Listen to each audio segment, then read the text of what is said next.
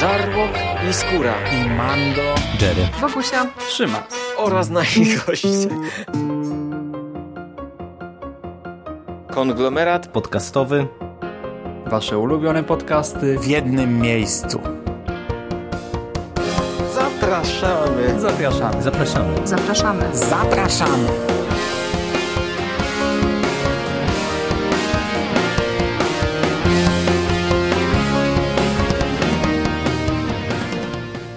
Witam w konglomeracie podcastowym, czyli na platformie, która zbiera wszystkie Wasze ulubione podcasty w jednym miejscu. Ja nazywam się Michał Rakowicz, czyli Jerry i zgodnie z zapowiedzią sprzed parunastu godzin powracam od razu na gorąco do kolejnego wydania zbiorczego serii Gotham Central, tym razem do tomu trzeciego, zatytułowanego W obłąkanym rytmie. Tak jak wspomniałem e, w dniu wczorajszym czy przedwczorajszym, mm, zdecydowałem się ostatecznie opowiadać o tych albumach pojedynczo, dlatego że widać pewne różnice pomiędzy poszczególnymi wydaniami zbiorczymi i od tych różnic chciałbym zacząć. Tom trzeci jest nieco krótszy od wcześniejszego. Poprzednio mieliśmy 12 zeszytów, w tym tomie mamy tych zeszytów 9, przy czym znów mamy do czynienia z czterema historiami, tylko po prostu historiami nieco krótszymi. Na całość się składają pierwsza opowieść dwuzeszytowa Corrigan, jednozeszytówka Światło zgasło w obłąkańczym rytmie, czyli historia tytułowa, także dwuzeszytowa i najdłuższa w całym tym albumie gliny z Keystone, czyli historia, która ma aż cztery zeszyty. I oprócz tej objętości, to co się y, zmienia, to y, te strony tytułowe. Ja wspomniałem, że w tomie pierwszym w ogóle tego nie było, w tomie drugim pojawiły się takie czarne strony tytułowe, na których mieliśmy wyszczególnionych e, scenarzystów, e, rysowników, e, kolorystów. W tym albumie po raz pierwszy mamy do czynienia z jeszcze dodatkową stroną, taką tytułową, wprowadzającą, która w postaci policyjnego raportu, wycinku z gazety czy jakiegoś listu jakiegoś generalnie dokumentu przypomina nam wydarzenia z przeszłości, wydarzenia z wcześniejszych zeszytów, albo nawiązuje w jakiś sposób do historii i wprowadza w jakiś sposób do historii, którą zaraz będziemy poznawać. Jest to niezła rzecz, y, szczególnie jeżeli ktoś na przykład właśnie czyta z jakimiś dłuższymi odstępami czasowymi, no to pewne kluczowe wydarzenia są nam w ten sposób y, przypomniane i to jest całkiem sympatycznie zrobione. Kolejna zmiana to jest zdecydowanie większy udział nowych rysowników, dlatego że to wydanie zbiorcze zbiera zeszyty od 23 do 31, a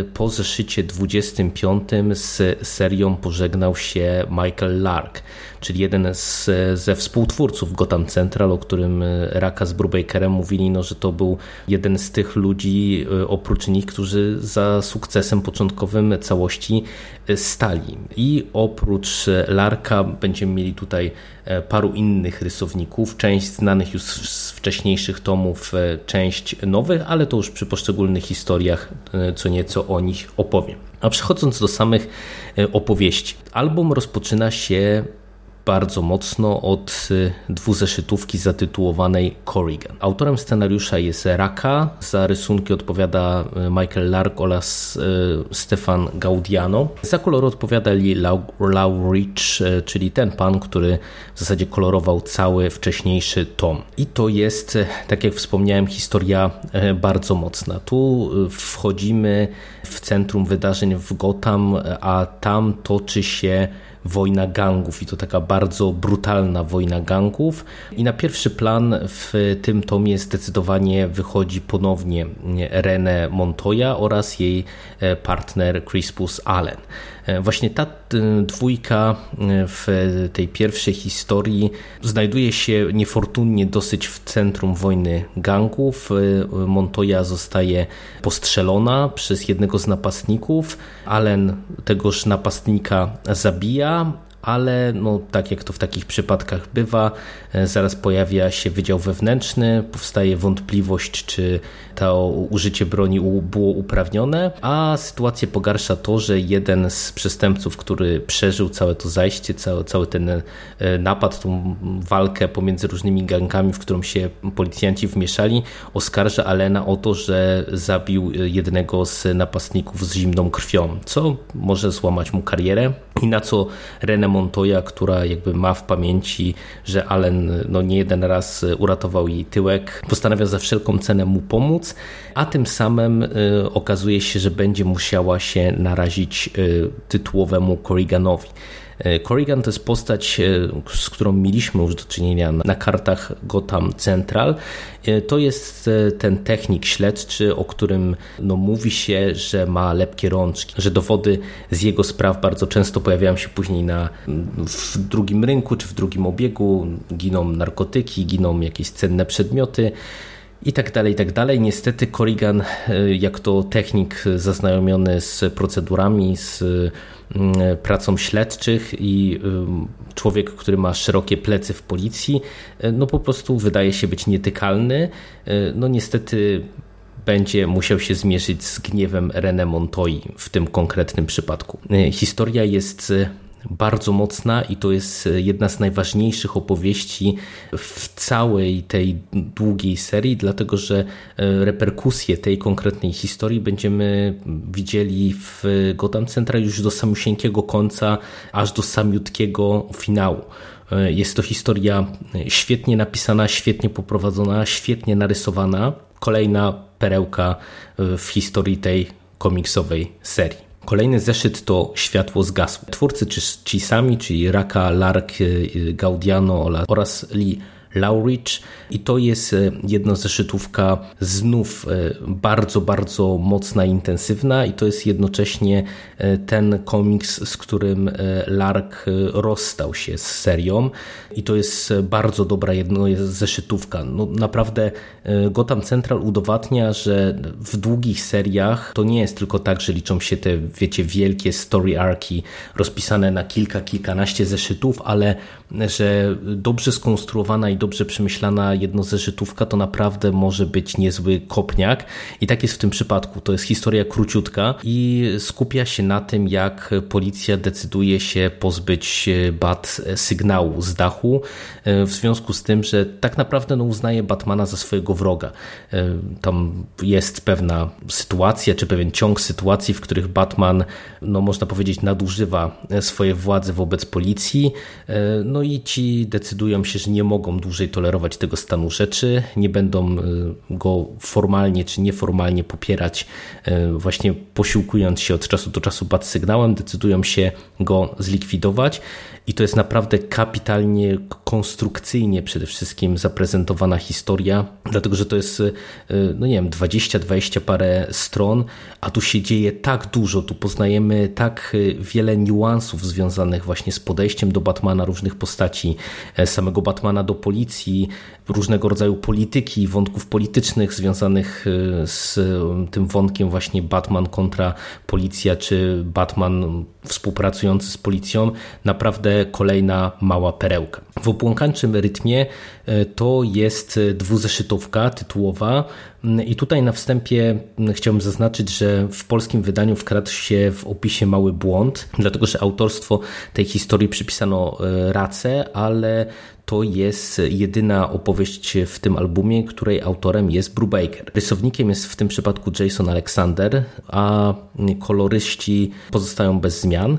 Przy czym tutaj y, można powiedzieć, że tak jak chwaliłem rysunki do tej pory w tym drugim i trzecim tomie, tak w tym przypadku mam lekkie problemy ze stylem Aleksandra, dlatego że widać, że gość próbuje imitować e, to, co robił Lark e, w swoich pracach, ale wychodzi mu to tak sobie.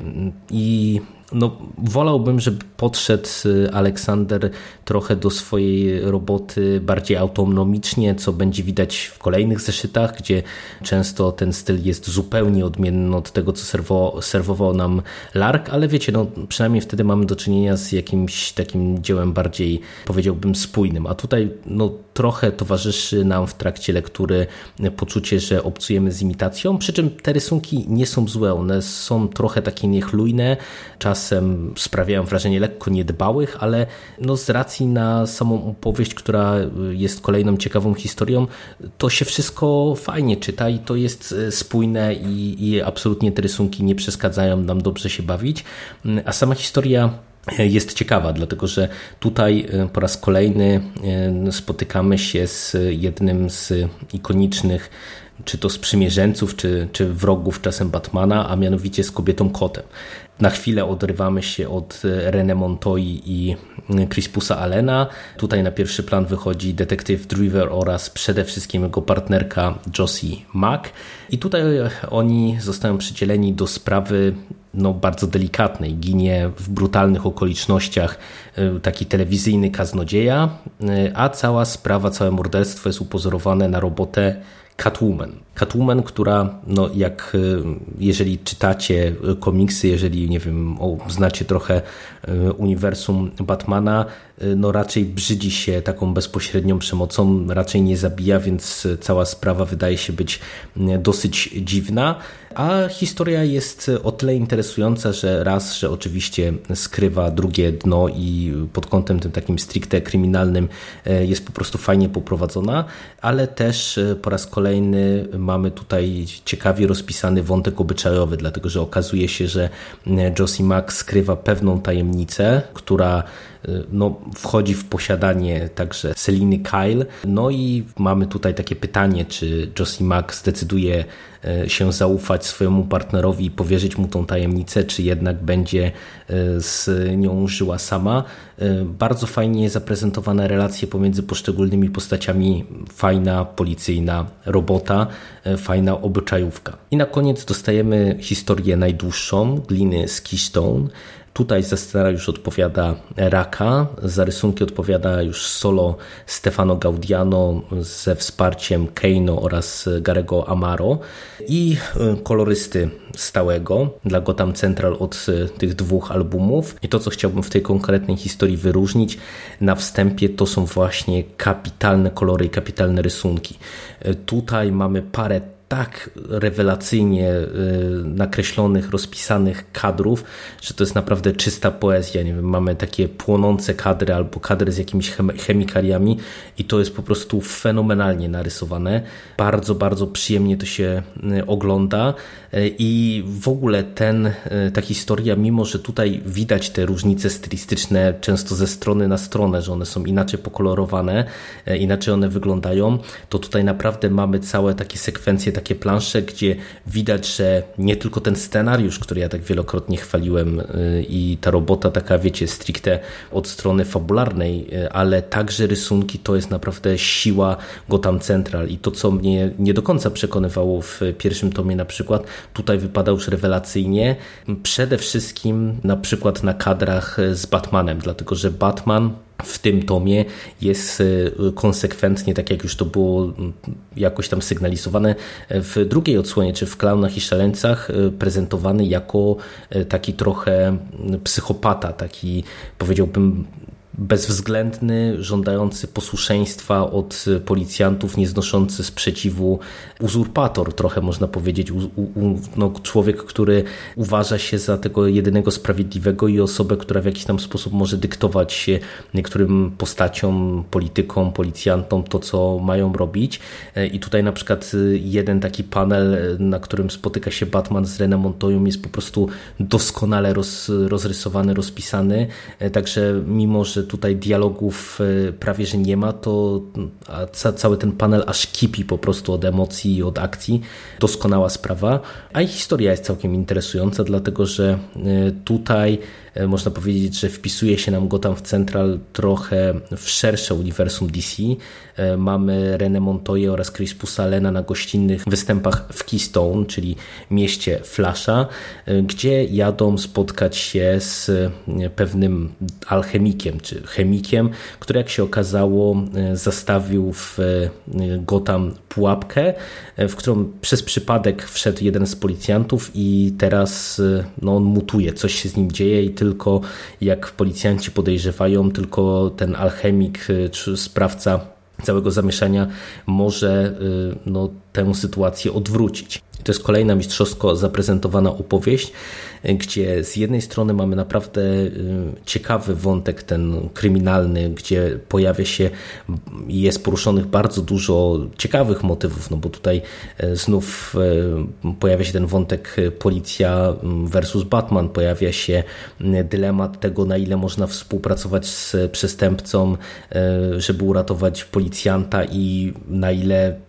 takie działania byłyby uprawnione, jeżeli to nie o życie policjanta właśnie by chodziło, a w to wszystko znów są wmieszane świetnie rozpisane, świetnie poprowadzone wątki obyczajowe, dlatego że mm, ten gliniarz, który ucierpiał, y, no to jest człowiek, którego René Montoya mm, zna, y, to jest człowiek z jej dzielnicy, y, no i dochodzi tutaj do spotkania po wielu miesiącach pomiędzy René Montoyą a jej ojcem i wątek ojca, który jak możecie pamiętać z tomu pierwszego po ujawnieniu orientacji seksualnej e, Montoi no, wydziedziczył ją, wyrzekł się jej.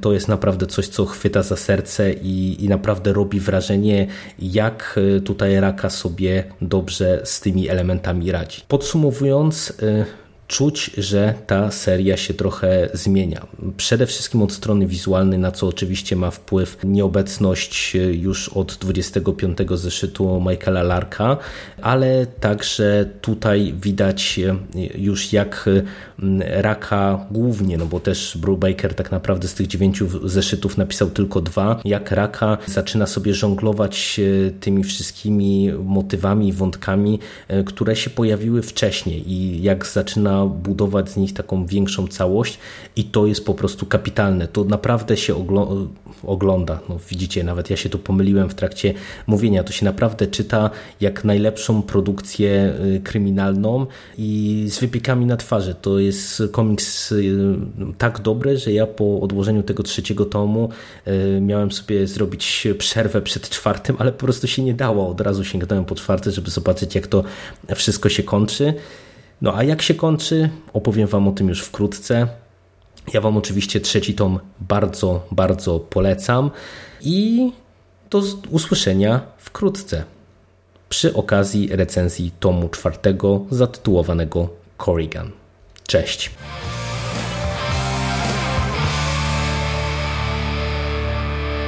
You finished? That's it, man. Game over, man. It's game over. What the fuck are we gonna do now? What are we gonna do? It's over.